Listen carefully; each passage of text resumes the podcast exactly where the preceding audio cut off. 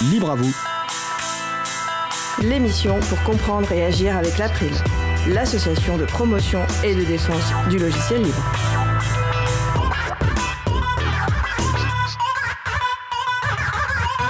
Bonjour à toutes, bonjour à tous.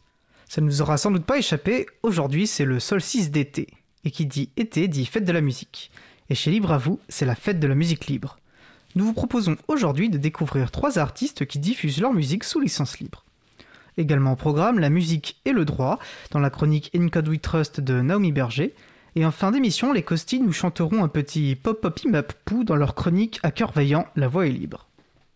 Soyez les bienvenus pour cette nouvelle édition de Libre à vous, l'émission qui vous raconte les libertés informatiques. Proposée par l'April, l'association de promotion et de défense du logiciel libre. Je suis Étienne Gonu, chargé de mission Affaires publiques pour l'April. Le site web de l'émission est libreavou.org. Vous pouvez y trouver une page consacrée à l'émission du jour avec tous les liens et références utiles et également les moyens de nous contacter. N'hésitez pas à nous faire des retours ou à nous poser toutes questions. Nous sommes mardi 21 juin, nous diffusons en direct, mais vous écoutez peut-être une rediffusion ou un podcast. À la réalisation de l'émission, ma collègue Isabella. Salut Isa. Salut Étienne, bonne émission. Nous vous souhaitons une excellente écoute. Cause commune, la voix des possibles, 93.1 FM et en DAB+, en Ile-de-France. Partout dans le monde sur causecommune.fm et sur l'appli Cause Commune. Pour participer à notre conversation, causecommune.fm, bouton de chat, salon libre à vous. Alors pour commencer cette émission placée donc sous le signe de la musique, Noémie Berger, avocate au cabinet d'une, nous propose une chronique sur le thème de la musique et du droit. C'est la chronique In Code We Trust. Bonjour Noémie, est-ce que tu es bien avec nous? Bonjour Étienne, bonjour à toutes et à tous. Eh bien nous t'écoutons. Merci Étienne. Alors la chronique de ce jour est consacrée à la musique et au droit. Le droit de la musique en d'autres termes. Les règles applicables à la création musicale et à l'exploitation de cette création vont se retrouver dans le Code de la propriété intellectuelle. On y trouve des dispositions communes avec les autres créations et des dispositions spécifiques. En France, il faut savoir que la musique est appréhendée sur le plan juridique par d'une part le droit d'auteur, qui correspond aux droits qu'ont les auteurs, et d'autre part aux droits voisins, qui n'ont rien à voir avec euh, le domaine immobilier, mais qui sont bien les voisins des auteurs. Donc ce sont euh, notamment les artistes interprètes, les producteurs de phonogrammes, les producteurs de vidéogrammes, les entreprises de communication audiovisuelle. Dans le Code de la propriété intellectuelle, on ne retrouve pas le terme musique à proprement parler. Mais à l'article L112-2 du Code de la propriété intellectuelle, on découvre que sont considérées notamment comme œuvres de l'esprit les œuvres dramatico-musicales, à savoir les opéras, qui sont des, œuvres littéraires et musicales, mais également les compositions musicales avec ou sans parole, donc la musique instrumentale ou la musique chantée. Comme pour les autres œuvres protégées, euh, je rappelle que les compositions musicales, pour bénéficier de la protection par le droit d'auteur, doivent être originales. Donc là, on a trois parties euh, d'une composition musicale qui peuvent être protégées. La mélodie, c'est-à-dire l'air, le thème, l'harmonie, d'autre part, les accords des sons, leur enchevêtrement, la combinaison des sons qui sont perçus par l'oreille, et enfin les rythmes, les mesures, les cadences qui peuvent aussi être protégées. Alors dans l'analyse de l'originalité, on voit toujours ressortir en place prépondérante la mélodie qui est la plus, voilà, la plus évidente à caractériser. Euh, ce sont toujours les juges hein, qui reconnaissent l'originalité d'une du œuvre lorsqu'elle est remise en, cause dans le cadre d'un contentieux. Hein, et je, renvoie pour ça à la chronique que nous avions préparée sur l'originalité des œuvres. Euh, et donc il faut savoir que, eh bien, parfois, euh, certains juges ne vont pas appliquer l'originalité de la même manière pour les compositions musicales et vont, euh, pour déterminer si l'œuvre est originale, euh, se, fonder sur euh, l'absence d'antériorité, le critère de la nouveauté qui normalement n'est pas appliqué en droit d'auteur, mais ici on le retrouve souvent dans les, dans les décisions de justice qui, qui concernent la musique. Donc c'est vrai que la musique elle est extrêmement large, on part du classique, aujourd'hui nous avons les, les, musiques électroniques et, et c'est un domaine en fait dans lequel on retrouve aussi beaucoup d'œuvres dérivées. Donc ce sont des, adaptations d'œuvres préexistantes. Leur définition juridique, elle est prévue à l'article L112-3 du Code de la propriété intellectuelle, euh, qui protège en fait les œuvres dérivées de la même manière que, que les œuvres préexistantes. Euh, et donc c'est vrai que la protection par le droit d'auteur, donc je rappelle, elle permet de bénéficier de droits patrimoniaux, donc à l'auteur de pouvoir exploiter son œuvre, mais aussi de, de droits moraux, donc pour protéger euh, l'œuvre. Ces droits moraux, elles sont attachées à la personne de l'auteur. À côté des, auteurs, nous avons aussi d'autres acteurs de la musique qui bénéficient, comme je disais tout à l'heure, de droits voisins, à savoir les producteurs de phonogrammes, donc qui sont définis aussi dans, dans le code de la propriété intellectuelle comme les personnes physiques ou morales qui sont à l'initiative et à la responsabilité de la première fixation d'une séquence de sons on peut aussi trouver euh, dans le droit de la musique les artistes-interprètes qui vont interpréter une œuvre musicale. Et enfin, il y a un acteur dont on entend assez souvent parler, ce sont euh, les sociétés de gestion collective. Donc elles, elles ont euh, en charge de collecter les, droits d'exploitation et de les reverser aux auteurs. Et on en parle beaucoup parce que évidemment, l'activité même des sociétés de gestion collective, elle a toujours été de temps à autre remise en question et elle l'a été euh, récemment dans, le domaine de la musique libre, euh, puisque euh, alors il n'existe pas de définition légale de la musique libre de droit. On peut considérer que c'est un auteur qui va décider de d'autoriser les tiers à exploiter son œuvre dans les conditions d'une licence libre. Mais ce qui est compliqué pour, euh, pour cet auteur, c'est qu'il va être confronté en fait au, au, poids des sociétés de gestion collective euh, à laquelle, auquel il ne va pas forcément adhérer. Et on a eu un cas de, de jurisprudence euh, récente qui concernait la plateforme Jamendo euh, et plus spécifiquement la société Saint-Maclou. Alors vous allez me dire que fait la société Saint-Maclou spécialisée dans la décoration des sols, murs et fenêtres dans un sujet pour la musique sous licence libre? Eh bien, la société Saint-Maclou avait signé en 2009 un contrat avec euh, l'éditeur de la plateforme Jamendo pour pouvoir diffuser de la musique libre de droit dans ses boutiques. Et euh, deux sociétés de gestion collective ont euh, poursuivi la société Saint-Maclou pour lui réclamant, réclamer le paiement d'une rémunération équitable. Alors la rémunération équitable, elle est prévue par l'article L214-1 du Code de la propriété intellectuelle, qui en fait prévoit que l'utilisation de phonogrammes publiés à des fins de commerce ouvre droit à une rémunération au profit des artistes, interprètes et des producteurs. Et donc sur ce fondement, les sociétés de gestion collective reprochaient euh, à la société Saint-Maclou de ne pas avoir reversé de rémunération équitable, qui était évidemment, ce qui est évidemment contesté euh, par la société Saint-Maclou, mais également par, par les éditeurs de la plateforme Jamendo. Euh, devant la cour d'appel de, Paris, eh bien, il a été fait droit aux, demandes des sociétés de gestion collective puisque la Cour d'appel a euh, considéré que la musique qui était diffusée dans les magasins devait être soumise à une rémunération équitable, même si euh, leurs auteurs n'étaient pas adhérents des sociétés de gestion collective. Euh, donc la société Saint-Maclou s'est retrouvée condamnée à payer 120 000 euros euh, au titre de cette euh, rémunération.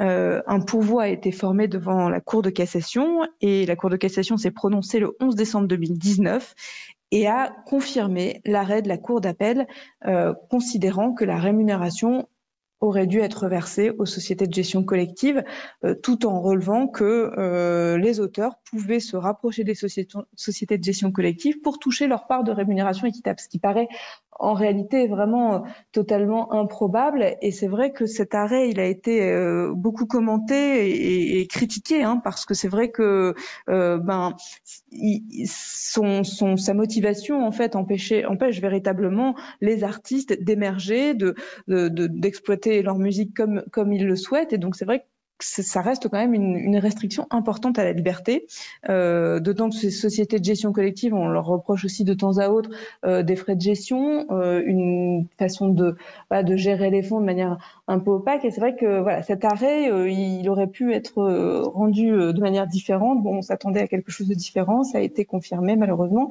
Et c'est vrai que voilà, c'est un contentieux qu'on voit de temps en temps ressurgir. Et pour l'instant, ce qui n'évolue pas trop, mais on, espère peut-être qu'à l'avenir euh, les, choses vont, évoluer. On sait que c'est le, monde de, la musique est en pleine mutation. Euh, on a euh, les, plateformes NFT avec, je rappelle que là-dessus on avait fait une chronique sur les non-fungible tokens. on sait il y a encore, euh, il va y avoir des évolutions dans, dans, le domaine de la musique et voilà, on espère qu'un jour le, le, tournant va se faire de manière euh, peut-être plus équilibrée pour euh, pour tous ces acteurs. Euh, et on retrouve, c'est vrai, c'est le domaine de la musique est un domaine dans lequel les contentieux sont très variés parce que vous avez, vous pouvez avoir des sujets sur la rémunération des artistes, vous pouvez avoir des sujets sur le contenu de la pochette d'un disque, vous pouvez avoir plus récemment et, à regret bah, des fermetures de salles de spectacle au moment du Covid. Donc tout ça, ça fait vraiment partie de la construction du droit de la musique. Alors, voilà, malheureusement, on peut avoir des litiges, il y a des difficultés qui, peuvent intervenir, mais bon, tout cela ne nous empêchera pas euh, de nous amuser et euh, je souhaite euh, à tout le monde eh une très bonne fête de la musique. Merci beaucoup Noémie et à toi de même, un bel été, une bonne fête de la musique. Euh, bah, merci pour, son, pour ton analyse et euh, pour ces réflexions effectivement euh, très intéressantes, notamment juste avant d'échanger avec des, artistes qui justement diffusent leur musique sous licence libre. Donc un grand merci à toi Noémie, puis donc une belle fête de la musique. Merci Étienne. Et puis je vais, profiter, puisque Noémie a beaucoup parlé effectivement des sociétés de gestion, je, vais me permettre de rajouter une petite couche effectivement à la liste des qualités que Noémie leur a beaucoup citées, parce que l'April euh, euh, travaille, euh, agit beaucoup au niveau donc de l'action institutionnelle, au niveau auprès des décideurs publics, des parlementaires. Et récemment, enfin il y a un an maintenant, lors d'une proposition de loi visant à réduire l'empreinte environnementale du numérique en France, qui, qui, a touché un petit peu au précaré des, de ces sociétés de gestion de droit, puisqu'elle concernait les, les biens. Euh, le réemploi de biens, les biens reconditionnés, et ça touchait à ce qui s'appelle la copie privée, qui est une manière pour eux de, de se financer. Euh, et dans le cadre de ces débats, des députés euh, bah, on parlait justement, on, se sont publiquement exprimés en pleine assemblée, ce qui est rarissime, pour euh, signaler voilà, euh, la pression mise, voire les menaces exprimées par par certains représentants de, ces sociétés de gestion. Voilà, donc je me suis permis peut-être de rappeler aussi euh, ce, cette considération. Euh, je vous propose maintenant de faire une pause musicale. Alors pour cette première pause musicale, puisque c'est euh, la fête de la musique libre, j'ai voulu repartager avec vous un de mes morceaux préférés de la playlist de Libre à vous, un morceau que j'ai pu découvrir justement en cherchant des musiques libres. Et nous allons donc écouter Arcane par Cloud Kicker. On se retrouve juste après Belle journée à l'écoute de Cause Commune, la voix des possibles. Cause Commune 93.1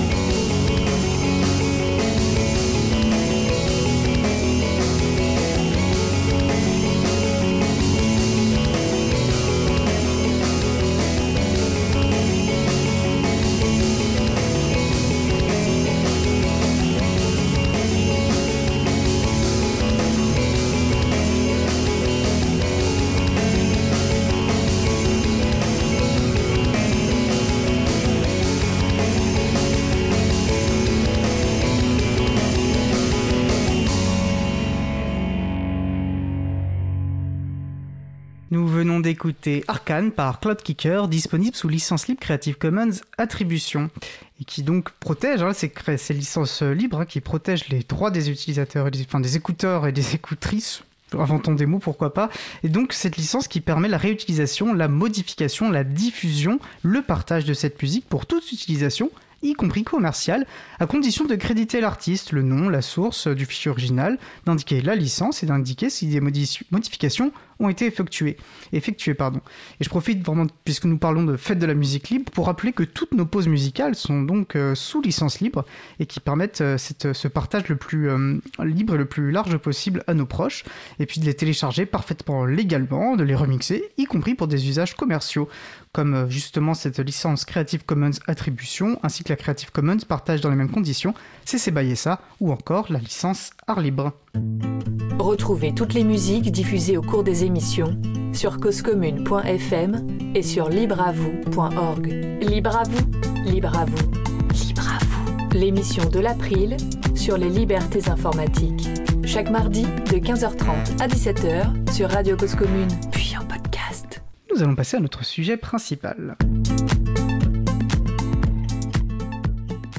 Alors pour cette euh, émission spéciale Fête de la musique libre, nous avons voulu donner la parole à des artistes qui publient leur musique sous licence libre. Et nous avons déjà des musiques dont nous avons déjà diffusées euh, dans Libre. Nous entendrons donc Corentin des Gueules Noires qui interviendra en direct par téléphone, Minda Lacey, une artiste américaine dont nous avons enregistré et traduit l'interview, et avant cela, je vous propose d'écouter Thibaut Dallery du, du projet musical euh, Lumpini, interview que nous avons également préenregistré faute de disponibilité ce jour.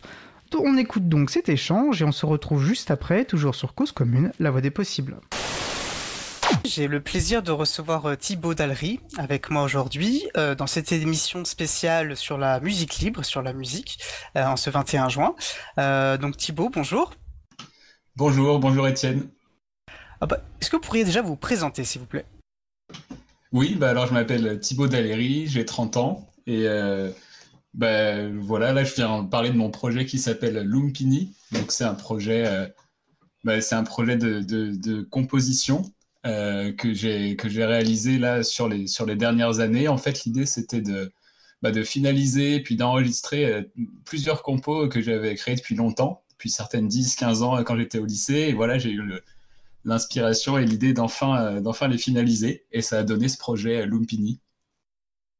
Super, Lumpini, on, précise, je, crois que c'était il, y a une ou deux semaines, euh, on a diffusé effectivement euh, un de vos morceaux, parce que l'album est sous, sous, licence libre, on, y reviendra plus tard. Donc vous êtes musicien, vous êtes musicien professionnel, c'est un, une passion que vous avez depuis longtemps? Ouais, alors c'est pas mon métier, Là, je suis professeur des écoles, mais euh, c'est une passion que j'ai. Euh, j'ai commencé à 13 ans et, euh, et ça m'a pas lâché. Donc, c'est une passion super importante que j'essaie de poursuivre. Et vous faites. Qu'est-ce que vous faites? Jouer comme instrument? Je joue de la guitare principalement. c'est surtout ça que je joue là sur ce projet, avec un petit peu de, de basse aussi et de clavier. Mais voilà, l'idée là sur, sur ce projet-là, c'était de moi surtout de jouer de la guitare et puis pour tout ce que je tout ce que j'ai du mal à jouer comme instrument donc il y a aussi de la batterie du saxophone il y a un peu de flûte euh, et puis des parties de basse et de, et de clavier compliquées bah, j'ai demandé aux copains euh, qui font ça beaucoup mieux que moi euh, oui du coup c'est un projet entre amis si je comprends bien ce que vous me dites oui, c'est ça, c'est ça. par contre, enfin, j'avais joué aussi dans plusieurs groupes avant. Là, c'était vraiment l'idée de prendre des compos à moi de faire tous les arrangements et puis euh, après de donner un matériel un peu euh, déjà bien, euh, bien ficelé voilà, aux musiciens. Est-ce que vous pouvez peut-être nous donner un peu plus de détails justement sur l'histoire, sur la, genèse de, cette, de ce projet, comment ça s'est, comment vous l'avez construit, donc sur plusieurs années, ce que vous me dites. Je crois qu'il y a eu, vous avez fait un album sur ce, c'est le résultat de ce projet pour le moment, si je me trompe pas. Vous pourrez me corriger bien sûr. Ouais, c'est ça, c'est ça. Et en fait, bah, comme je disais, oui, l'idée c'était de, finaliser euh, des, compositions que j'avais depuis longtemps. Et en fait, ce qui m'a un peu donné le déclic, c'est euh, bah, j'ai eu l'occasion de vivre en, Thaïlande et euh, j'ai rencontré là-bas un musicien qui était très fort pour faire ça, pour arriver avec des compos et puis trouver des musiciens, les jouer, les enregistrer, tout ça en quelques mois. Et voilà, je me rendais compte que j'avais des, des, morceaux qui traînaient depuis longtemps. Donc en, en rentrant, en fait bah voilà, j'ai acheté le matos pour, euh, pour enregistrer et puis euh, ça m'a donné l'inspiration pour, euh, pour essayer d'aller jusqu'au bout de ce projet. Et voilà, du coup, d'ailleurs, il y a une référence à la, à la Thaïlande dans le nom du projet, puisqu'il s'appelle Lumpini. c'est un, Lumpini, c'est un parc à Bangkok. C'est aussi la, la forêt dans laquelle euh, est né le, Bouddha, suivant la légende. C'est aussi un stade euh, de boxe thaïlandaise. Donc voilà, ça fait, ça m'amusait d'avoir ce mot qui a plein de connotations et puis qui fait référence à la, à la Thaïlande comme nom, de, comme nom du projet aussi. Et hum, dans cette démarche, parce que je trouve que la qualité, enfin moi je, je trouve la, enfin j'ai pris énormément de plaisir à, écouter euh, tout, tout l'album et pas seulement le morceau qu'on a déjà pu euh, euh diffuser, euh, Elevating. et je trouve que la, qualité remarquable, enfin je dirais vraiment que ça a été enregistré dans des conditions professionnelles. Est-ce que c'est le cas? Quel, quel est, Est-ce qu'il y a eu des difficultés que vous avez dû entre guillemets surmonter dans la réalisation de ce projet? Ça s'est passé relativement facilement bah, déjà, merci, ça, fait plaisir d'entendre euh, bah, ça. On n'a pas fait ça dans un studio euh, pro, ça a été vraiment euh, chacun chez soi avec son matériel. donc, c'est une, carte son et puis un logiciel, un, séquenceur, quoi, pour pouvoir ensuite mettre ensemble tous les, tous les morceaux. et puis après, il y a eu quand même un, un, long travail de mix et de mastering. Donc, c'est les deux étapes une fois que tout a été enregistré. Et c'est ça, je pense, qui a permis de, d'améliorer et de vraiment faire prendre un peu de niveau à la, au rendu sonore. Quoi. Donc euh, ça a été euh, assez long, mais finalement, voilà, ça permettait de bien avancer avec du, des enregistrements de base finalement assez simples et assez, assez modestes. Quoi.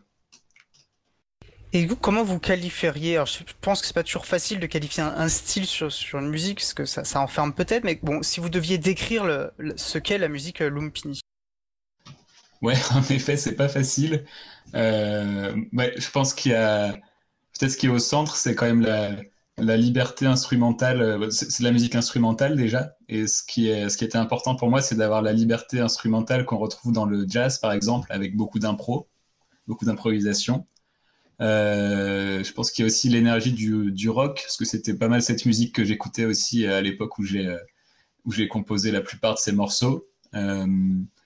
Il y a un peu des couleurs aussi, euh, des couleurs orientales parfois, et puis tout un, travail sur la, euh, progression euh, de l'énergie. Donc, par exemple, comme on peut retrouver dans du rock progressif ou du, post-rock. Voilà. Donc, il y a un petit peu de tout ça. Et puis peut-être encore d'autres choses, je ne sais pas.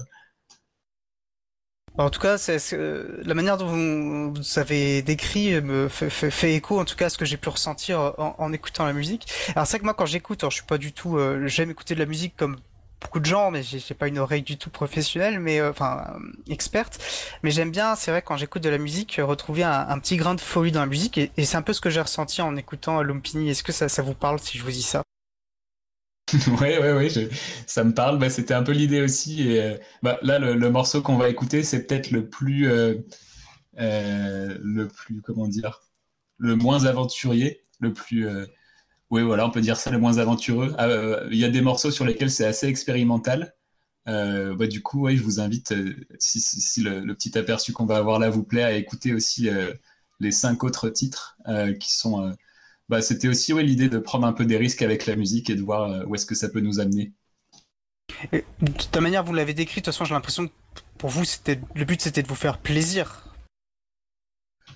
oui, oui, c'est ça. Bah, euh, comme je disais, moi, c'est pas mon métier, donc j'ai pas vraiment d'impératif. Euh, euh, voilà, enfin, c'est vraiment la chance de pouvoir faire la musique comme comme je l'entends, et puis avec des, amis aussi qui, suivent. Donc, bah, voilà, c'était vraiment pour le plaisir, et puis voir un petit peu ce que ça pouvait donner en poussant ce processus d'enregistrement jusqu'au bout. Euh, alors effectivement, vous avez dit on va on va écouter après notre échange euh, le morceau Elevating. Bien sûr, nous invitons euh, toutes les personnes qui nous écoutent à découvrir tout l'album. Comme il y, a, cinq morceaux. on mettra le lien sur la page de l'émission hein, pour que les personnes puissent le retrouver facilement. Est-ce que vous pouvez peut-être nous parler un peu plus précisément? Vous avez déjà commencé à le faire, mais un peu plus précisément de, de ce qu'est ce morceau Elevating, comment vous l'avez construit, qu'est-ce que Ouais, bah donc c'est un morceau, euh, c'est celui qui laisse le plus de place à, la guitare. Euh, donc il commence par une, intro avec des harmoniques de guitare, euh, ensuite un thème un petit peu plus rythmé, une mélodie un peu plus rythmée, et puis ça évolue ensuite vers une deuxième partie qui est un peu plus rock, un peu plus lourde, avec des. L'idée c'était aussi là d'utiliser la guitare pour avoir des sons un peu qui, qui nous enveloppent, qui viennent un peu de tous les côtés et puis qui deviennent de plus en plus denses. Et ensuite, ça se résout un petit peu sur une partie plus calme aussi vers la fin. Voilà. Ben, nous allons écouter ça bah, juste après l'échange, mais j'aurais quand même une dernière question pour vous, parce que c'est vrai que nous, dans Libre à vous, comme euh, nous diffusons exclusivement des, musiques sous licence libre, et c'est parce que vous avez placé euh, euh, votre musique sous licence libre que nous avons eu le plaisir de, de la diffuser. quelle quelle place prend ce choix? Est-ce que ça s'est fait juste comme ça parce que c'était pas le but de faire de l'argent? Est-ce qu'il y a vraiment une conviction derrière sur la sur la libre diffusion de votre musique? Quelle était votre démarche? Oui, oui, oui. Bah, je suis pas un spécialiste des licences libres, mais c'était quand même important pour moi euh, bah de, ouais, que ce soit en diffusion, en diffusion libre. Et puis, bon, il y a aussi une réflexion quand même sur la, bah, la propriété en général, et puis encore plus euh, dans l'art. Je trouve que quand on fait de la musique, on est, vraiment influencé par tout un tas de choses, et c'est assez difficile de dire, bah voilà, ça c'est ma, c'est ma musique et ça m'appartient. Moi, je vois pas les choses comme ça. Donc, euh, ça, reflétait ça. Et puis je pense qu'il y a aussi un lien avec. Euh, bah, dans le jazz, il y a cette tradition de reprendre des morceaux, reprendre des standards. Et voilà, chaque, chaque groupe, chaque artiste en fait sa version. Et du coup, euh, bah, c'est un peu s'inscrire là-dedans. Et moi, je serais très content si des gens veulent reprendre les morceaux et même euh, voilà, faire, faire quelque chose à partir de ce matériel avec grand plaisir. Donc, c'était aussi cette idée-là. Et c'est amusant parce que la manière dont, vous décrivez cela, je pense que c'est vraiment dans dans, l'idée de l'éthique hein, du logiciel libre et, je pense notamment voilà, dans cette idée de récupérer ce qui a pu être développé ailleurs, de construire ensemble que il euh, n'y a pas une propriété exclusive parce que la progression qu'elle soit créative ou, technologique elle est incrémentale etc. Donc le, pont entre la création musicale et le logiciel je, le trouve finalement très amusant et intéressant quoi. Ça, dit beaucoup sur la connaissance euh, en général. Euh, et eh ben écoutez, un, grand merci pour ce temps d'échange, euh, Thibaut. Et puis, euh, ben, nous allons écouter après cela le, morceau Elevating. Et puis, je vous souhaite une, excellente journée. Ben, merci beaucoup à vous et, pour la diffusion et puis pour cet échange. Et puis, très bonne journée également. Merci. Voilà, ben, comme nous l'évoquions en fin d'interview, nous allons donc écouter Elevating par Lumpini. On se retrouve dans environ 5 minutes. Je vous souhaite une belle journée à l'écoute de Cause Commune, la voix des possibles. Cause Commune 93.1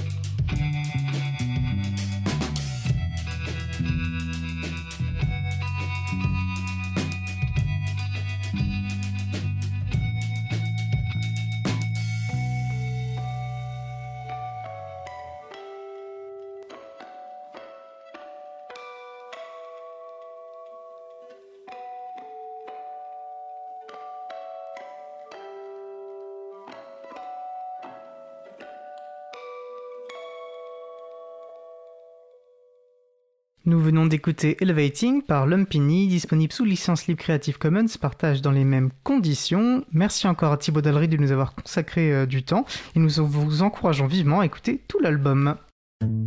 Retrouvez toutes les musiques diffusées au cours des émissions sur causecommune.fm et sur libreavoue.org.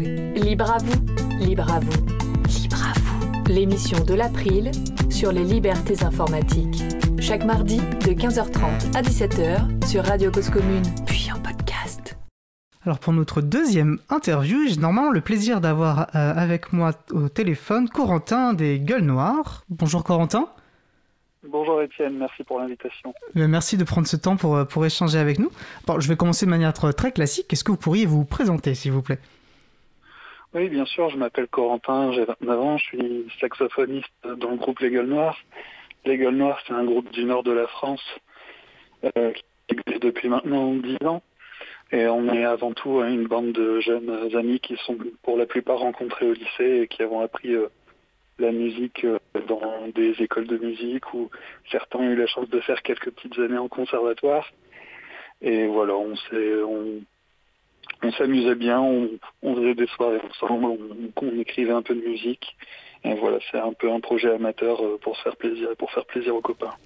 Et qui est continue toujours actif euh, qui est toujours actif. Alors c'est de plus en plus dur parce que c'est vrai qu'en grandissant avec l'âge, on a tous des, parcours professionnels un peu différents, des familles, euh, mais on essaye de garder le projet quand même en vie et de pouvoir se revoir de temps en temps.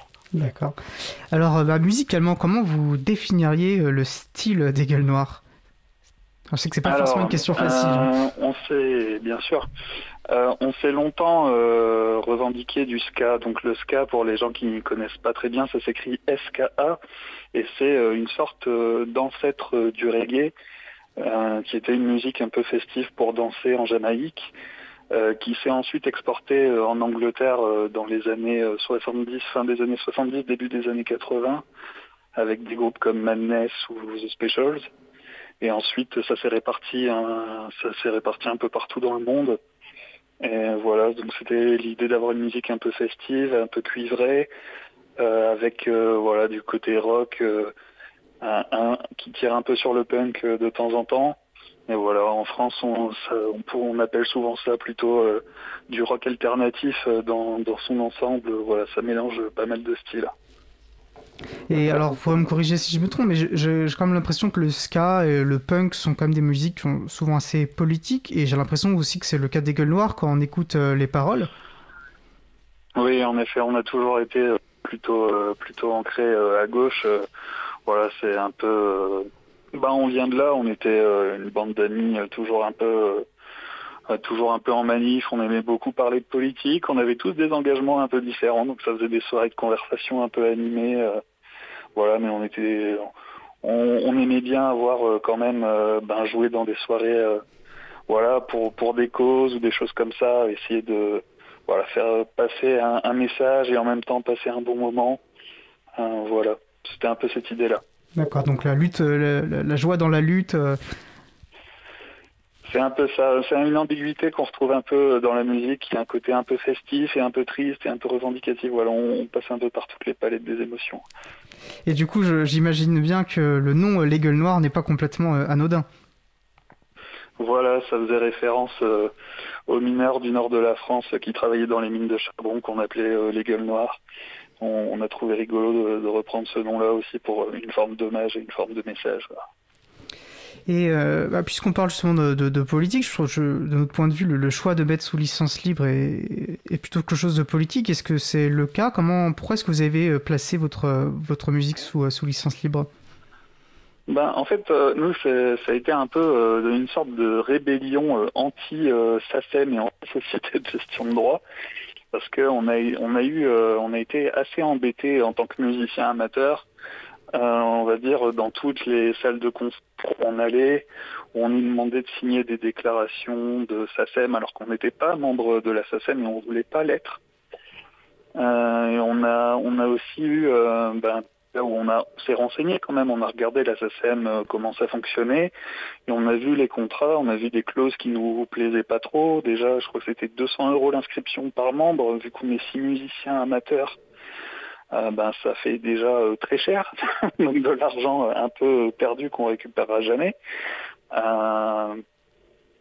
ensuite, voilà, c'était un peu une, sorte de voilà la euh, et puis aussi dans les contrats il y avait euh, le fait de quand on adhérait à la il y a des clauses de confidentialité euh, qui nous empêchent de critiquer ce que fait la donc c'est pour ça que vous entendrez pas beaucoup les musiciens se plaindre de la SACEM c'est que souvent ils n'ont pas le droit c'est dans leur contrat et donc voilà on n'avait pas trop envie de signer ça voilà, on a aussi été à l'époque euh, on est de la génération euh, qui a grandi aussi dans les années 2000, donc pour nous, on a beaucoup euh, téléchargé illégalement de la musique sur des lecteurs MP3, sur des CD gravés, et on avait aussi envie que notre musique puisse se diffuser à travers le monde. Euh, les licences libres, ça nous a un peu permis ça aussi, où on a vu euh, que notre musique euh, se retrouvait sur des blogs de musique mexicaine, de gens qu'on n'avait jamais vus, jamais entendus. Et voilà, c'est aussi ça l'avantage de la musique libre, c'est que bah, il n'y a pas beaucoup de musiciens qui en font, et du coup ça se diffuse très rapidement et très largement, il n'y a pas de restriction. Et c'est comme ça que vous êtes retrouvé à passer sur Radio Cause Commune euh, et à faire cette interview aussi. Euh, alors du coup, bon, de ce que je comprends, vous faites beaucoup de concerts. Visiblement, vous avez aussi enregistré en, studio. Vous faites euh, des deux. Vous avez une préférence Quelle est C'est ça. Alors, le, on avait enregistré un premier album en studio et là, pour le, le dernier petit album de quatre titres qu'on a sorti, on avait voulu se lancer le défi de faire un enregistrement live. Donc du coup, euh, c'est un peu plus euh, brut, on va dire. On voulait essayer de retrouver l'énergie des concerts. Donc on a enregistré ça dans un théâtre, euh, juste avant le confinement d'ailleurs. Et donc voilà, on, avait un théâtre des micros et on, s'est dit allez, on va essayer de d'enregistrer ça avec presque pas de retouche au final et pour voir ce que ça donne. C'est un peu une expérience. D'accord, ça, me fait quand même penser un peu à cet esprit ska peut-être que vous avez décrit c'est ça.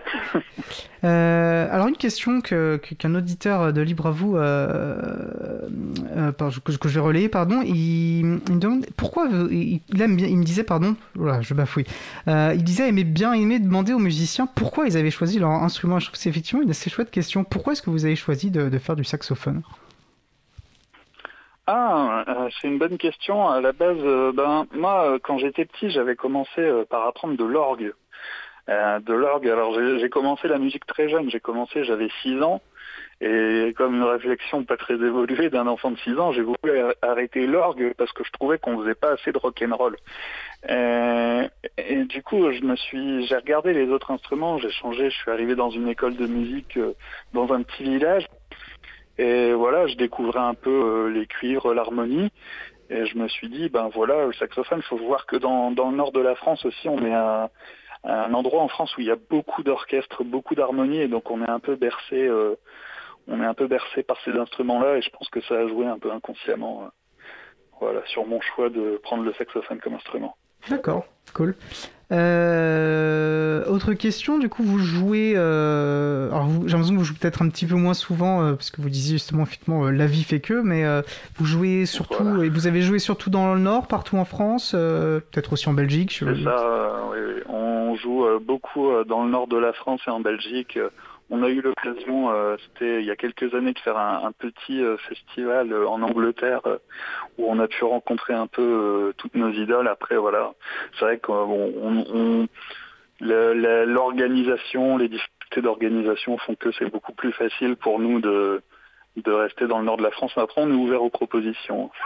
bah voilà, écoutez, si les gens nous écoutent et qu'ils ont envie de, vous contacter, bah, en passant par votre page Bandcamp, j'imagine qu'il est possible, parce que c'est comme ça que je vous ai contacté, donc je sais que c'est possible. Et vous avez répondu en plus très vite. Donc vraiment, si vous avez envie de prendre contact, je vous encourage, euh, je vous encourage à le faire effectivement. Euh, je vais relayer une autre question euh, d'un autre auditeur qui constate qu'effectivement dans le mouvement punk, il est assez, enfin l'utilisation de, de licence libre n'est vraiment pas très courante, aussi bien dans la musique que le graphisme. Alors vous, vous avez fait le choix de, la licence libre. Est-ce que vous, c'est quelque chose que vous constatez? Vous avez une explication? Ou pas du tout euh, ben, Je pense que c'est surtout euh, une méconnaissance en fait, parce que je pense que la plupart des musiciens euh, qui sont un peu dans le punk et dans les musiques alternatives, bon, on les entend beaucoup se plaindre de la SACEM, mais je crois que c'est, je crois que c'est juste une méconnaissance du sujet. C'est pas très connu chez les musiciens les licences libres. Je sais qu'il y a un musicien punk qui utilise beaucoup les licences libres et qu'on aime bien, qui s'appelle Pringar Et voilà, mais c'est vrai que sinon, bah, je pense que c'est surtout un, un manque de connaissance du milieu de la musique. Ça se faisait un petit peu dans les années 2000, c'est vrai que ça s'est un peu perdu.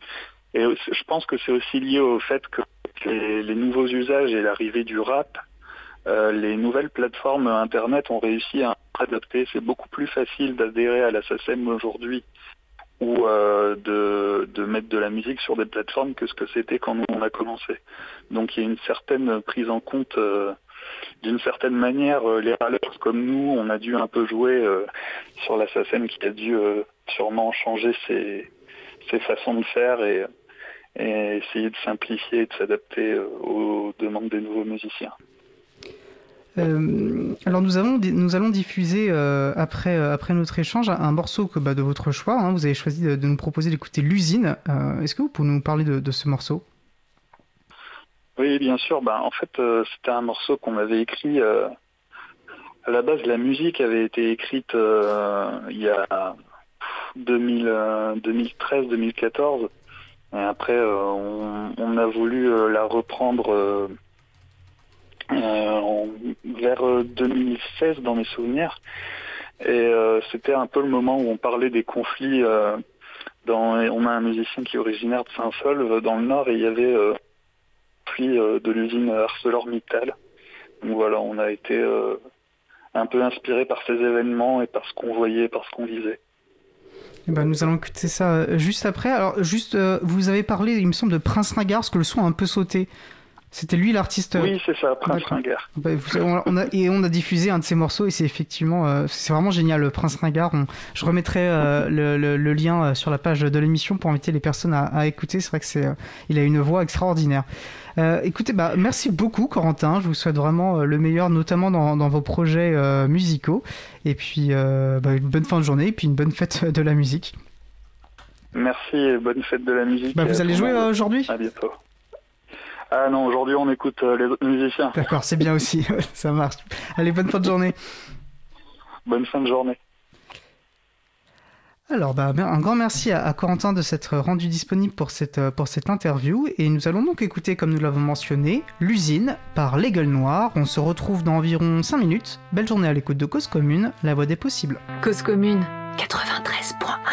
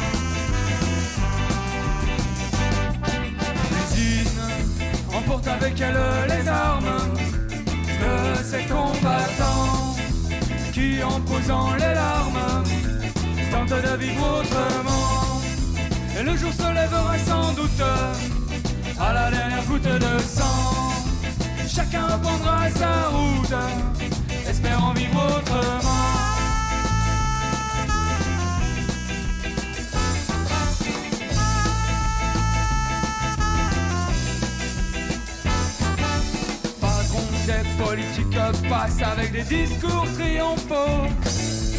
Mais les paroles s'effacent abandonnant les métallos. Si les machines nous remplacent, partageons le boulot. Et si au pôle de les glaces, ne produisons que ce qu'il nous faut.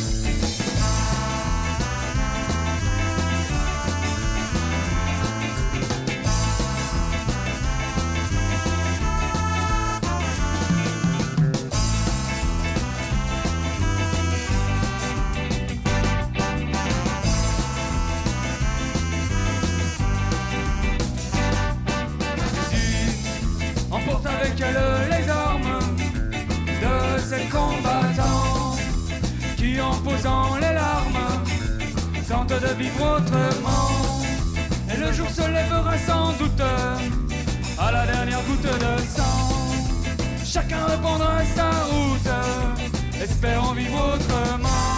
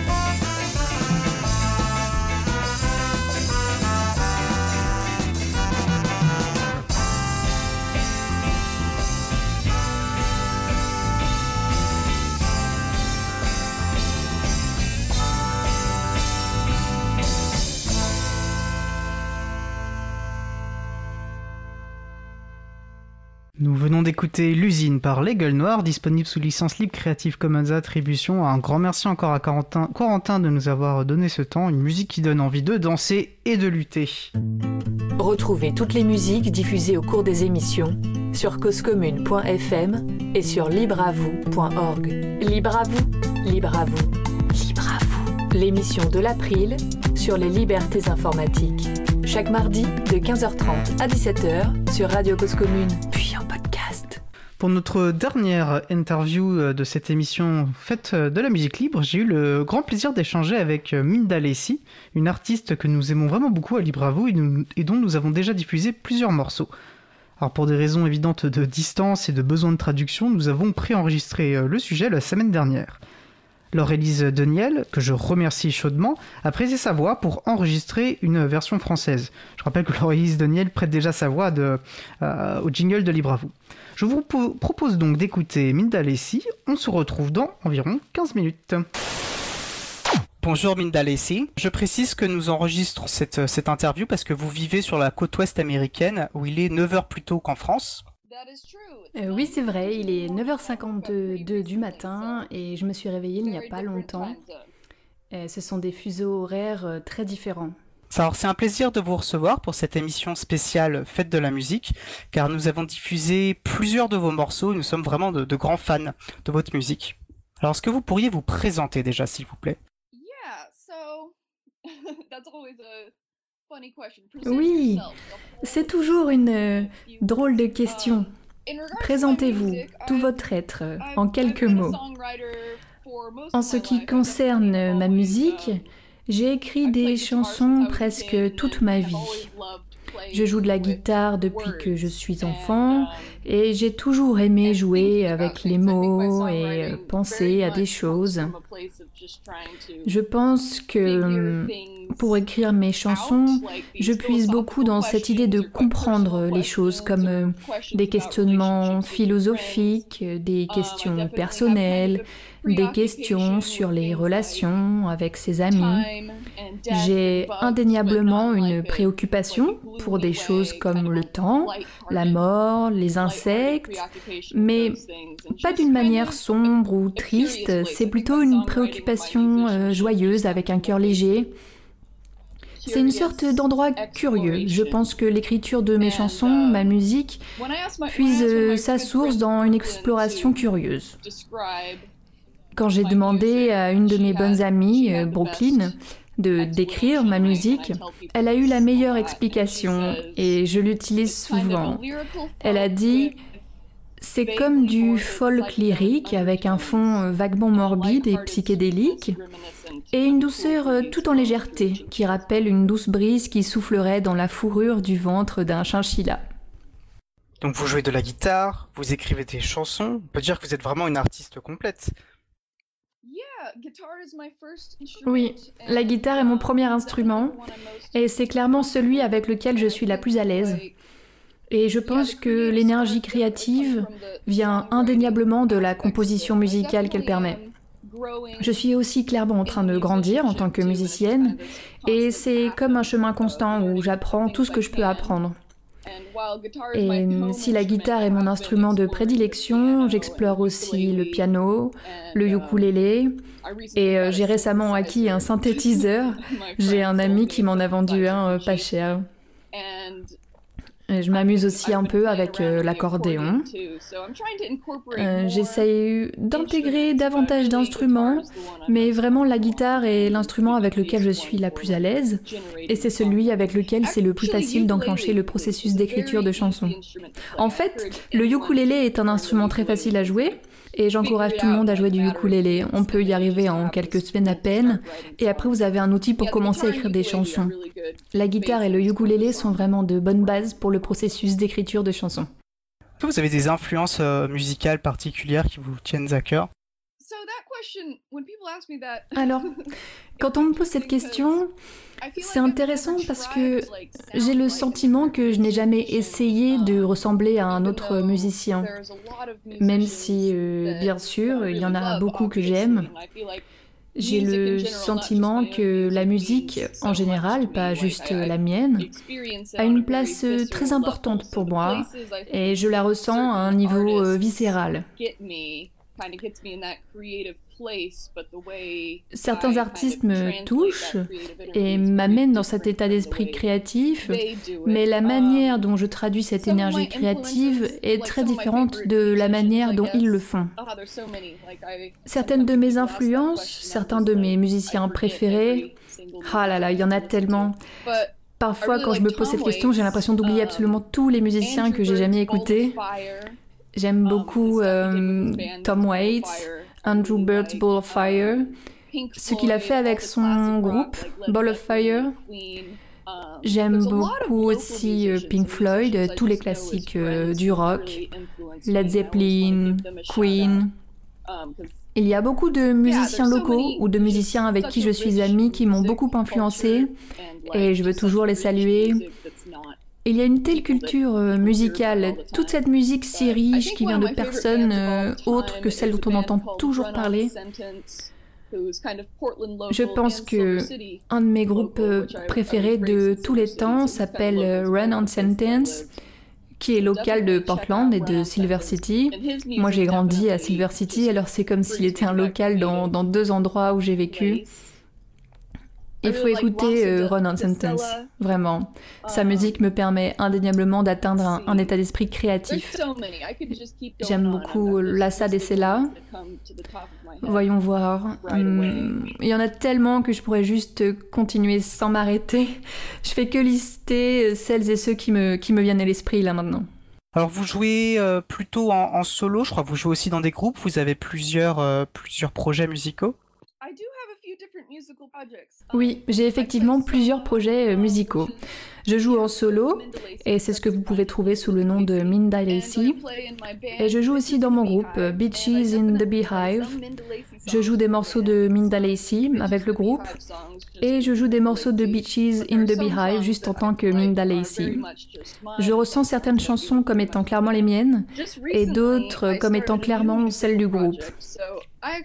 Et récemment, j'ai commencé un nouveau projet. J'anime une émission de radio sur une radio locale à Portland qui s'appelle Shady Pines Radio. C'est une web radio et tout le monde en France devrait y jeter une oreille d'ailleurs. C'est plein de DJ qui font des trucs bizarres. Et j'interviewe des musiciens, juste des interviews un peu euh, improvisées où je pose des questions que l'on ne pose pas habituellement. Et j'avais reçu un invité, Luke Anthony, qui joue très bien de l'harmonica. Il en joue d'une manière très spécifique que peu de personnes jouent. Je l'ai reçu pour une interview et on a connecté à un niveau musical. Ces derniers mois, on a écrit plein de chansons ensemble, on a réfléchi à un nouveau nom de groupe on a fait des brainstorming pour trouver un nom de groupe. On n'a toujours pas trouvé de nom, mais je pense qu'on va faire des choses très très cool euh, avec ce projet.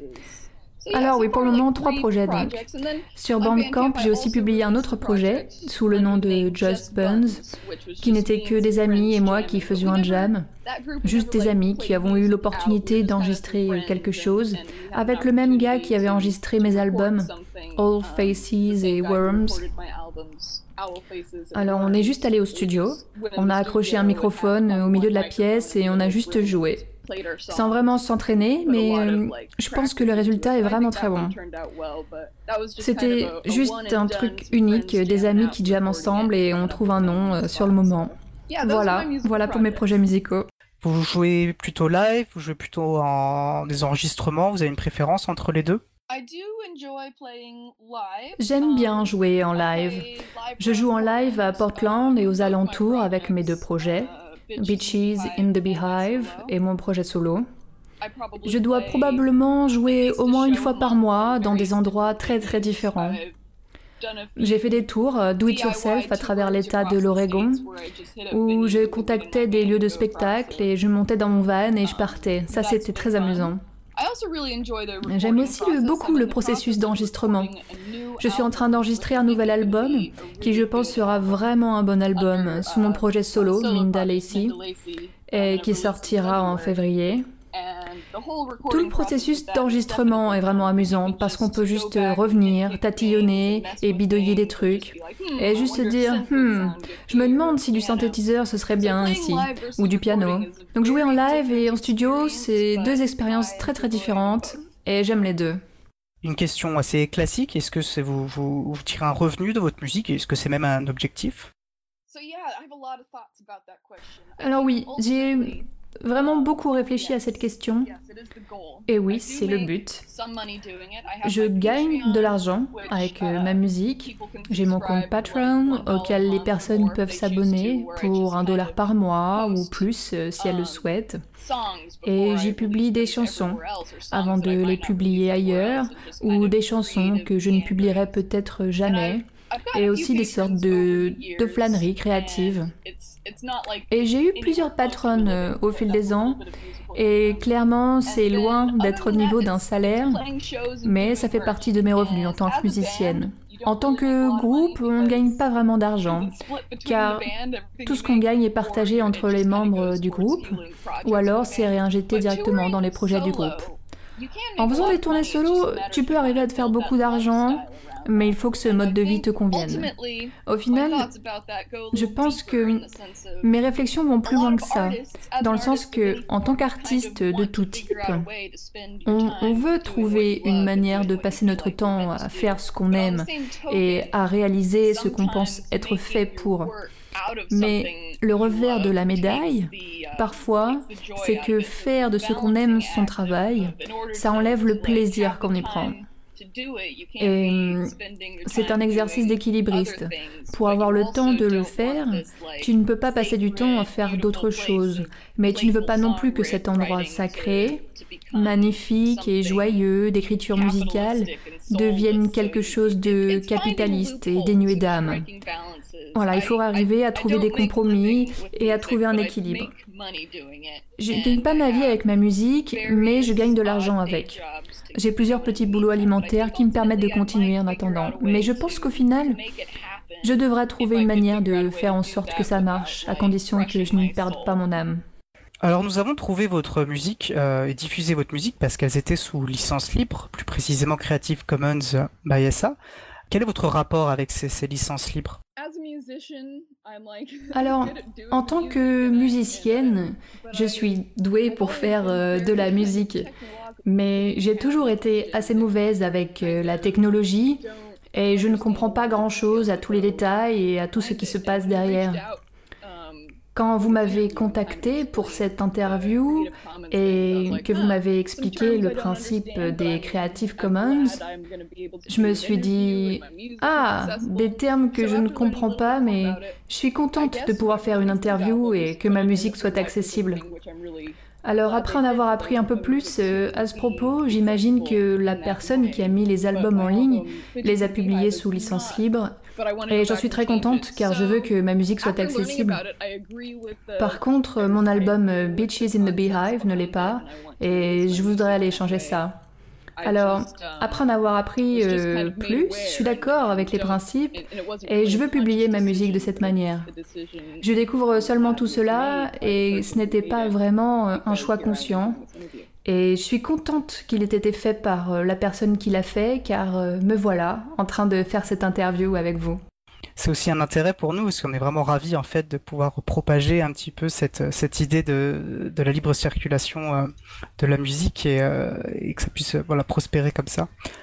Alors euh, une dernière question, ce que nous allons diffuser après cette interview une de votre chans une de vos chansons, Lemony. Est-ce que vous pourriez nous parler justement de cette chanson? Cette chanson, c'est vraiment du n'importe quoi, loufoque. Mais il y a un peu plus de profondeur qui n'y paraît. Un des outils d'écriture de chansons que j'utilise parfois, il m'arrive souvent de créer une mélodie très cool à la guitare et d'avoir du mal à écrire des paroles pour aller avec. Alors, je fais ce truc où je me contente de faire du remplissage. J'ai la mélodie en tête et pour ne pas m'embrouiller avec les mots, je remplis la mélodie avec euh, n'importe quoi. Donc, sans raison particulière, je remplissais la mélodie avec le mot lémonie. Et après, avec tous les mots qui venaient rythmiquement avec et qui rimaient à peu près avec euh, lémonie. C'était comme un de ces moments d'inspiration où tout semble s'aligner et cette espèce d'étrange flot absurde et cohérent a créé la chanson. Ce qui est amusant, c'est que souvent je réfléchis beaucoup aux paroles et je pense que c'est un des aspects les plus importants de ma musique. Et les gens sont touchés par mes paroles et réfléchissent sur ces choses assez profondes et philosophiques. Mais Lemony est souvent la chanson que les gens préfèrent. Enfin, Lemony est souvent une des chansons que les gens préfèrent parce qu'elle est si bête. C'est une chanson un peu bête et je l'aime. Et euh, voilà, en fait, c'est tout ce que j'ai à dire à son sujet. Je pense qu'on a besoin un petit peu de cette, euh, cette, euh, cette bêtise pour, pour rendre la vie plus, plus agréable aussi. Un grand merci, Minda Lessie. C'était vraiment un, très grand plaisir d'échanger avec vous. Oui, merci beaucoup de m'avoir reçu. C'est toujours très flatteur de recevoir un email inattendu venant d'un pays étranger qui te dit on diffuse ta musique, viens faire une interview. Ça n'arrive pas très souvent et ça me fait clairement me sentir appréciée. Vous appréciez ma musique et je vous apprécie pour ça. De retour en direct sur Cause Commune. Donc euh, merci encore hein, à Laure-Élise Deniel d'avoir prêté sa voix pour enregistrer la, version française et merci à Minda Lessi bien sûr euh, la version originale sera euh, disponible sous peu sur le, site de, Libre à vous si vous voulez entendre la, VO, comme on dit, la version originale. Donc, comme, évoqué pardon, en fin d'interview, nous allons donc écouter La Manie par Minda Lacey. On se retrouve dans environ deux minutes. Belle journée à l'écoute de Cause Commune, la voix des possibles. Cause Commune 93.1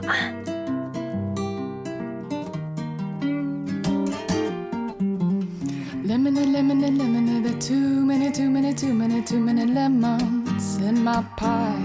The pie was lemony, lemony, lemony, there too many, too many, too many, too many lemons in my pie.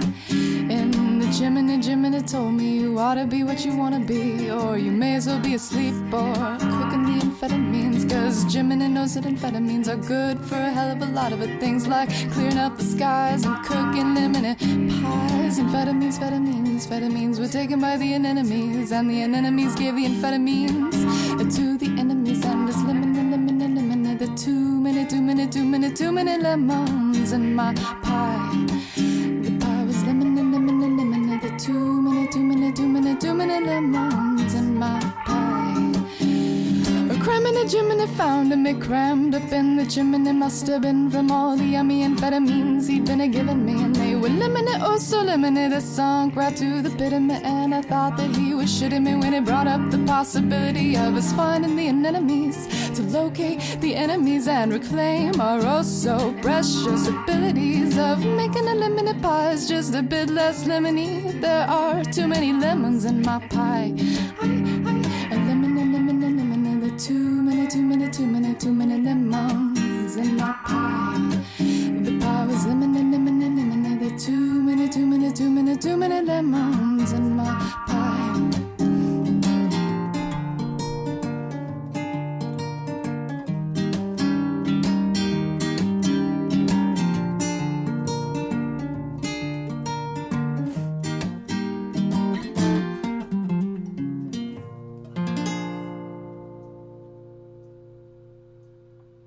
venons d'écouter Lemony par Mindalessi, disponible sous licence libre Creative Commons, partage dans les mêmes conditions une mélodie, moi qui m'évoque l'été, et ça tombe bien, nous sommes le 21 juin, jour de fête de la musique libre sur Libre à vous. Alors je vais préciser que la version que nous venons euh, d'écouter est une version que Mindalessi a enregistrée en solo, et il existe aussi une version enregistrée avec son groupe Bitches in the Beehive, qui est euh, différente et très sympa aussi, que je vous invite donc à découvrir, même si elle n'est pas encore sous licence libre. Retrouvez toutes les musiques diffusées au cours des émissions sur causecommune.fm et sur libreavoue.org. Libre à vous, libre à vous, libre à vous. L'émission de l'April sur les libertés informatiques. Chaque mardi de 15h30 à 17h sur Radio Cause Commune, puis en podcast. Je suis Étienne Connu de l'April et nous allons passer à notre dernier sujet. Nous allons poursuivre avec la chronique À cœur vaillant, la voix est libre. Certains trouvent ça chaud, la question des adresses mail, mais Laurent et Laurette Costi vont nous aider à y voir plus clair. Une chronique enregistrée il y a quelques jours. Pop pop, ima pouf Hello, fille de tes parents et fille préférée de ton père. Toujours besoin d'une adresse mail adaptée à tes besoins, qui respecte ta vie privée et qui t'émancipe des GAFAM et autres prédateurs du web? Oui, et j'ai avancé de mon côté, te sachant très occupé en cette fin d'année, à ne pas passer de partiel. Tu n'as que partiellement raison, car partielitaire je suis passé. Mais dis-moi tout, tu as trouvé la perle rare qui remplacera ton adresse mail intrusive actuelle? J'ai passé beaucoup de temps à chercher et euh, conclusion, j'ai pas pu trop réviser comme je l'aurais souhaité. Du coup, j'ai eu une très mauvaise note en marketing. Étant donné ce que tu sais déjà sur cette matière en acceptant jovialement de participer à cette chronique, je me dis que si tu avais retranscrit la teneur de nos échanges habituels, la note eût été pire encore. Donc, je te félicite pour cette mauvaise note en marketing. Je suis fier de toi, mais passons à ton inventaire. Oh merci papa, toi au moins tu sais faire preuve de soutien. Donc, j'avais retenu dans ma shortlist orange les services de mail sécurisés et respectueux des utilisatrices et utilisateurs suivants. Il y avait ProtonMail, Infomaniac, Mailo, Zoomail, Tutanota et Fastmail. Je connais les deux premiers et j'ai entendu parler de Mailo et Tutanota. J'ai écarté Fastmail directement parce que le site était en anglais. Ça ne me pose pas de problème en soi, mais ça m'évitera d'avoir à te traduire des pages si tu t'inquiétais pour ma vie privée. Puis ça ressemble vachement à un service qui vise prioritairement des anglophones, même si la page Wikipédia précise qu'ils ont des serveurs à New York et aux Pays-Bas. Ils disent aussi que des êtres humains peuvent être contactés en cas de problème. Alors là, c'est respect. D'ailleurs, je l'affirme ici haut et fort, réinvestir dans l'humain pour le web 3.0, c'est carrément visionnaire. Bon, il reste donc 5 prétendants susceptibles d'honorer la lourde tâche d'acheminer tes correspondances épistoléro-courrielesques pour les semaines, mois et années à venir. Tu veux dire euh, transporter mes mails en fait? Mais du coup, oui, il y a ProtonMail, Infomaniac, Mailo, Zoomail et Tutanota.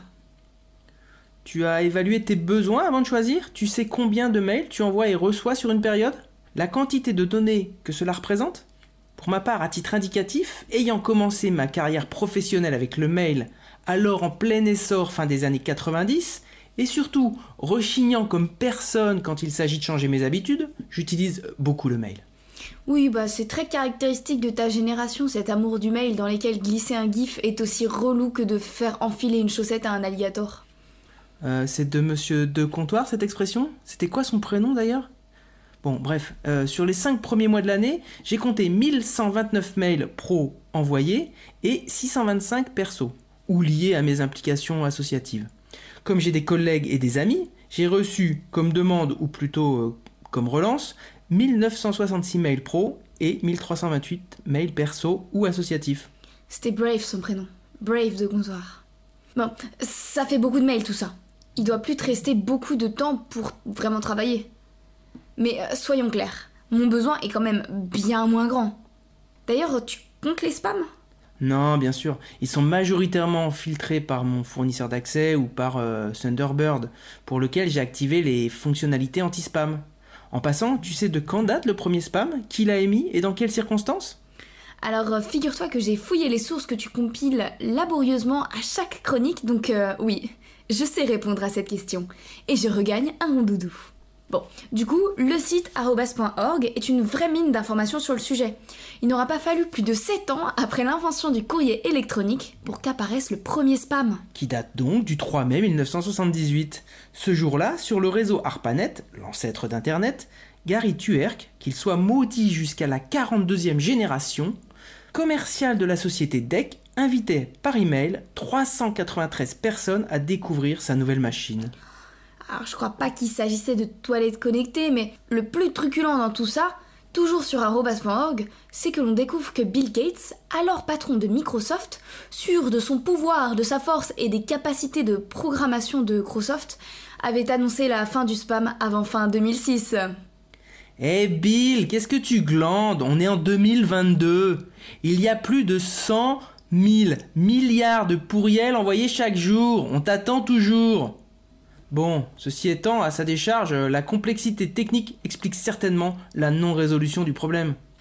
Bon, pour avancer sur ma sélection, j'ai lu que ProtonMail n'offrait pas de support POP3 et que le protocole qu'il recommande est l'IMAP.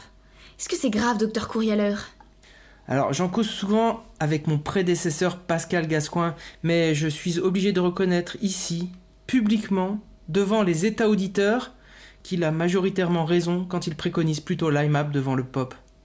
Oh là là, doit y avoir des arguments vraiment lourds pour que tu reconnaisses ta défaite.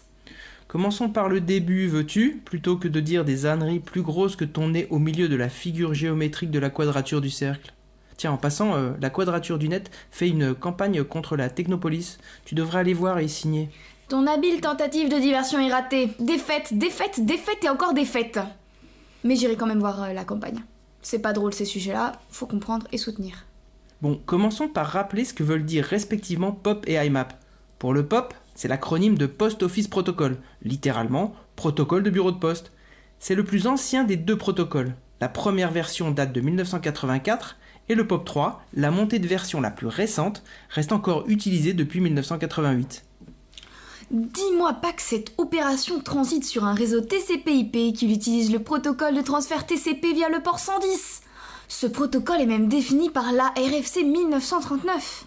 C'est exactement ça. Et cette précision, en fait, c'est surtout pour Stéphane Borsmeyer qui relie la chronique. Je crains que si on ne parle que de toilettes connectées, ils finissent par s'ennuyer.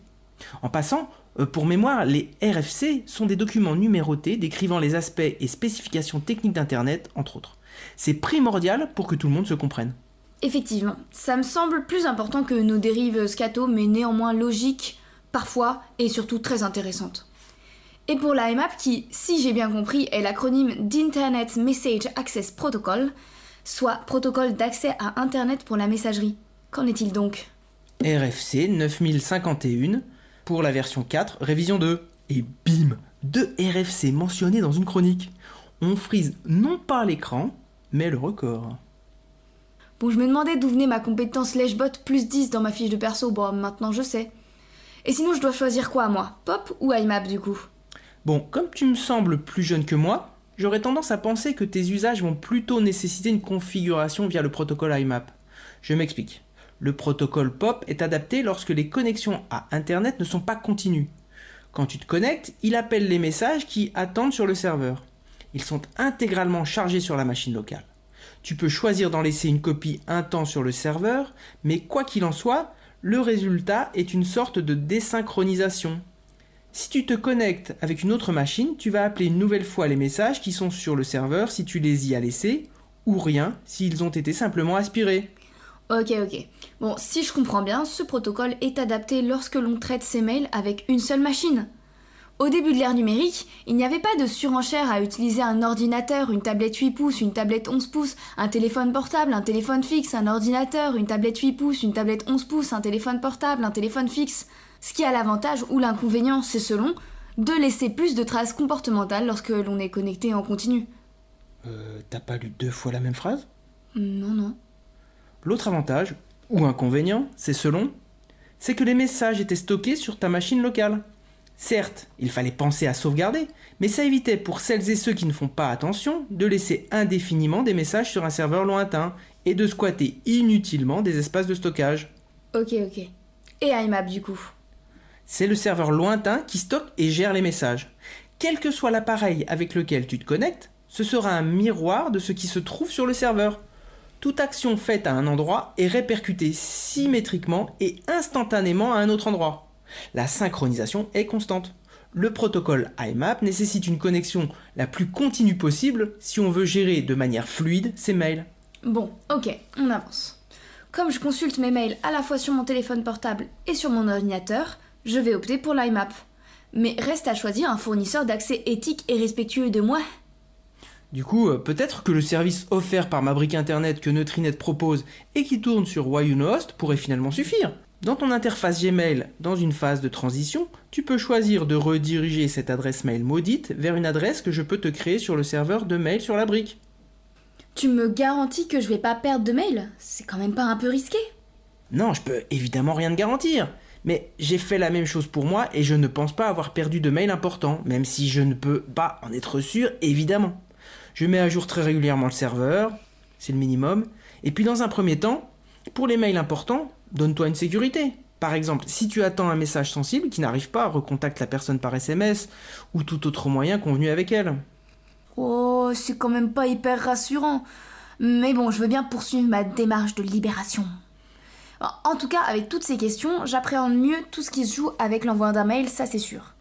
D'autant qu'on n'a pas parlé du mail dans le cadre professionnel ou de l'éducation. Là aussi, il y aurait vraiment des trucs à dire sur les serveurs de mail. Truc de foufou quoi.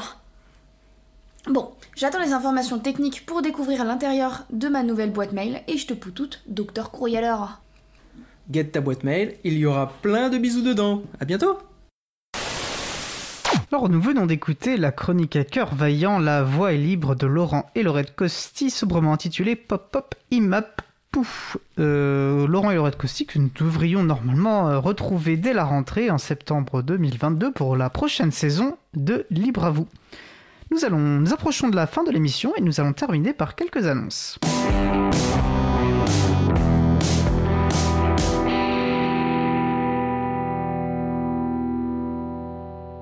Alors nous organisons vendredi 1er juillet une réunion ouverte au public pour faire le bilan de cette saison 5 de Libre à vous et préparer la saison 6. Oui, car euh, la semaine prochaine sera la dernière émission de la saison. Et ça fait bien donc, euh, c'était donc 5 ans, 5 ans de, libre à vous. Euh, beaucoup de belles émissions, euh, beaucoup belles émissions réalisées d'ailleurs. Alors cette réunion aura lieu donc à distance via le logiciel libre Big Blue Button le vendredi 1er juillet à 10h30, de 10h30 à midi. Venez nombreux et nombreuses. Là, on est l'occasion pour nous d'avoir vos retours en direct. Si vous avez des suggestions à nous faire, on est vraiment preneur de ces, de ces retours et puis de, de, voilà, de vous entendre tout simplement. Euh, toutes les informations, comme d'habitude, sur la page de l'émission sur libravou.org. Je vous rappelle aussi, euh, l'été il fait chaud, des t-shirts c'est toujours mieux. Euh, eh bien nous vendons encore des t-shirts libres à vous sur la plateforme En Vente Libre. Alors puisque c'est la fête de la musique, nous allons parler aussi de nos amis de Zik Libre en Bib, un site qui référence des créations musicales et notamment des créations musicales sous licence libre. Et dont nous inspirons régulièrement pour vous proposer des pauses musicales, eh bien Zikli a organisé l'élection du meilleur morceau musical de de l'année 2022. En tout cas, c'est l'édition 2022 euh, de leur élection et ils ont sélectionné 11 morceaux.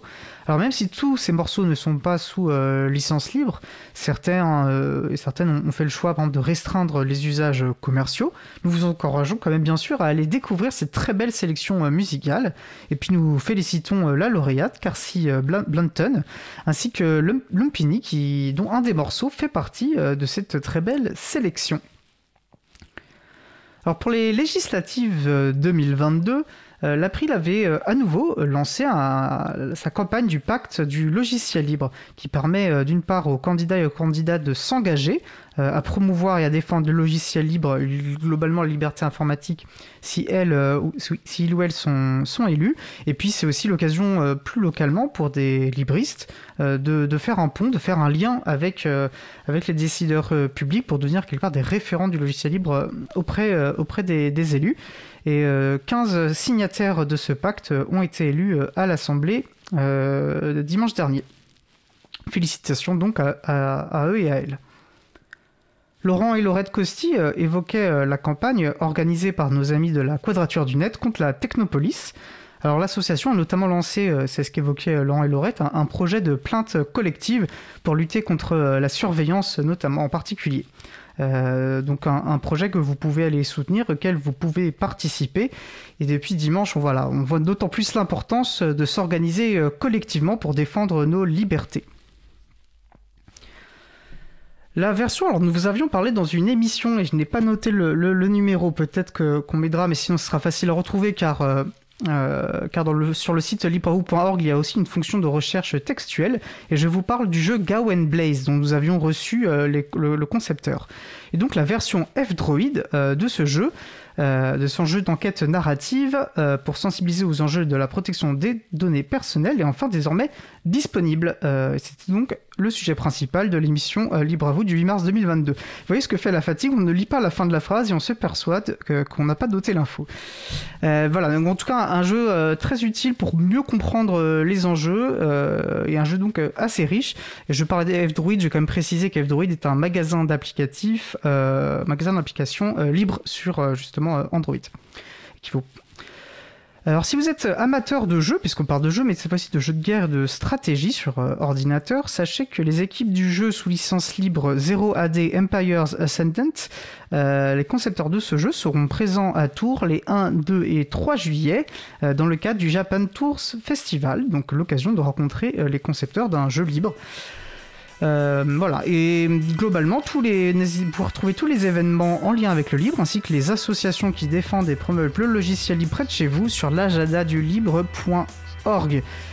Et comme vous l'entendez à notre générique, notre émission se termine. Je remercie donc les personnes qui ont participé à l'émission Noémie Berger, Thibaut Dallery pour Lumpini, Corentin des Gueules Noires, Minda Lacey, Laure-Élise Daniel, Laurent et Laurette Costi aux manettes de la régie aujourd'hui qui a effectivement beaucoup à faire, Isabella Vanni. Merci également aux personnes qui s'occupent de la post-production des podcasts. Euh, Samuel Aubert, Elodie Daniel Girandin, Languin, tous, ces tous bénévoles à l'April, ainsi qu'Olivio Grieco, le directeur d'antenne de la radio. Merci aussi à Quentin, bénévole à l'April, qui découpera le podcast complet en podcast individuel par sujet. Vous retrouverez sur notre site web libravou.org toutes les références utiles ainsi que sur le site de la radio causecommune.fm. N'hésitez pas à nous faire des retours pour indiquer ce qui vous a plu, mais aussi des points d'amélioration. Vous pouvez également nous poser toutes questions et nous y répondrons directement ou lors d'une prochaine émission. Toutes vos remarques et questions sont les bienvenues à l'adresse contact.libravou.org. Comme je vous le disais, le premier, vendredi 1er juillet à 10h30, vous pouvez nous retrouver euh, à distance pour euh, échanger directement avec vous et nous faire part euh, de ces points en direct. Nous vous remercions d'avoir écouté l'émission. Si vous avez aimé cette émission, n'hésitez pas à en parler le plus possible autour de vous et à faire connaître également la radio Cause Commune, la voix des possibles. La prochaine et dernière émission de la saison aura lieu en direct mardi 28 juin 2022 à 15h30. Notre sujet principal portera sur le travail parlementaire. Sujet d'actualité donc. Il s'agira de montrer l'envers du décor, euh, qu'il s'agisse du travail en commission, les groupes politiques, question importante, les relations avec la société civile, et aussi de parler de, de d'acculturation, de la question de l'acculturation décidément des parlementaires aux enjeux des libertés informatiques. Nous vous souhaitons de passer une très belle fin de journée, de passer un bel été et puis de passer une belle fête de la musique. On se retrouve mardi 28 juin et d'ici là, portez-vous bien.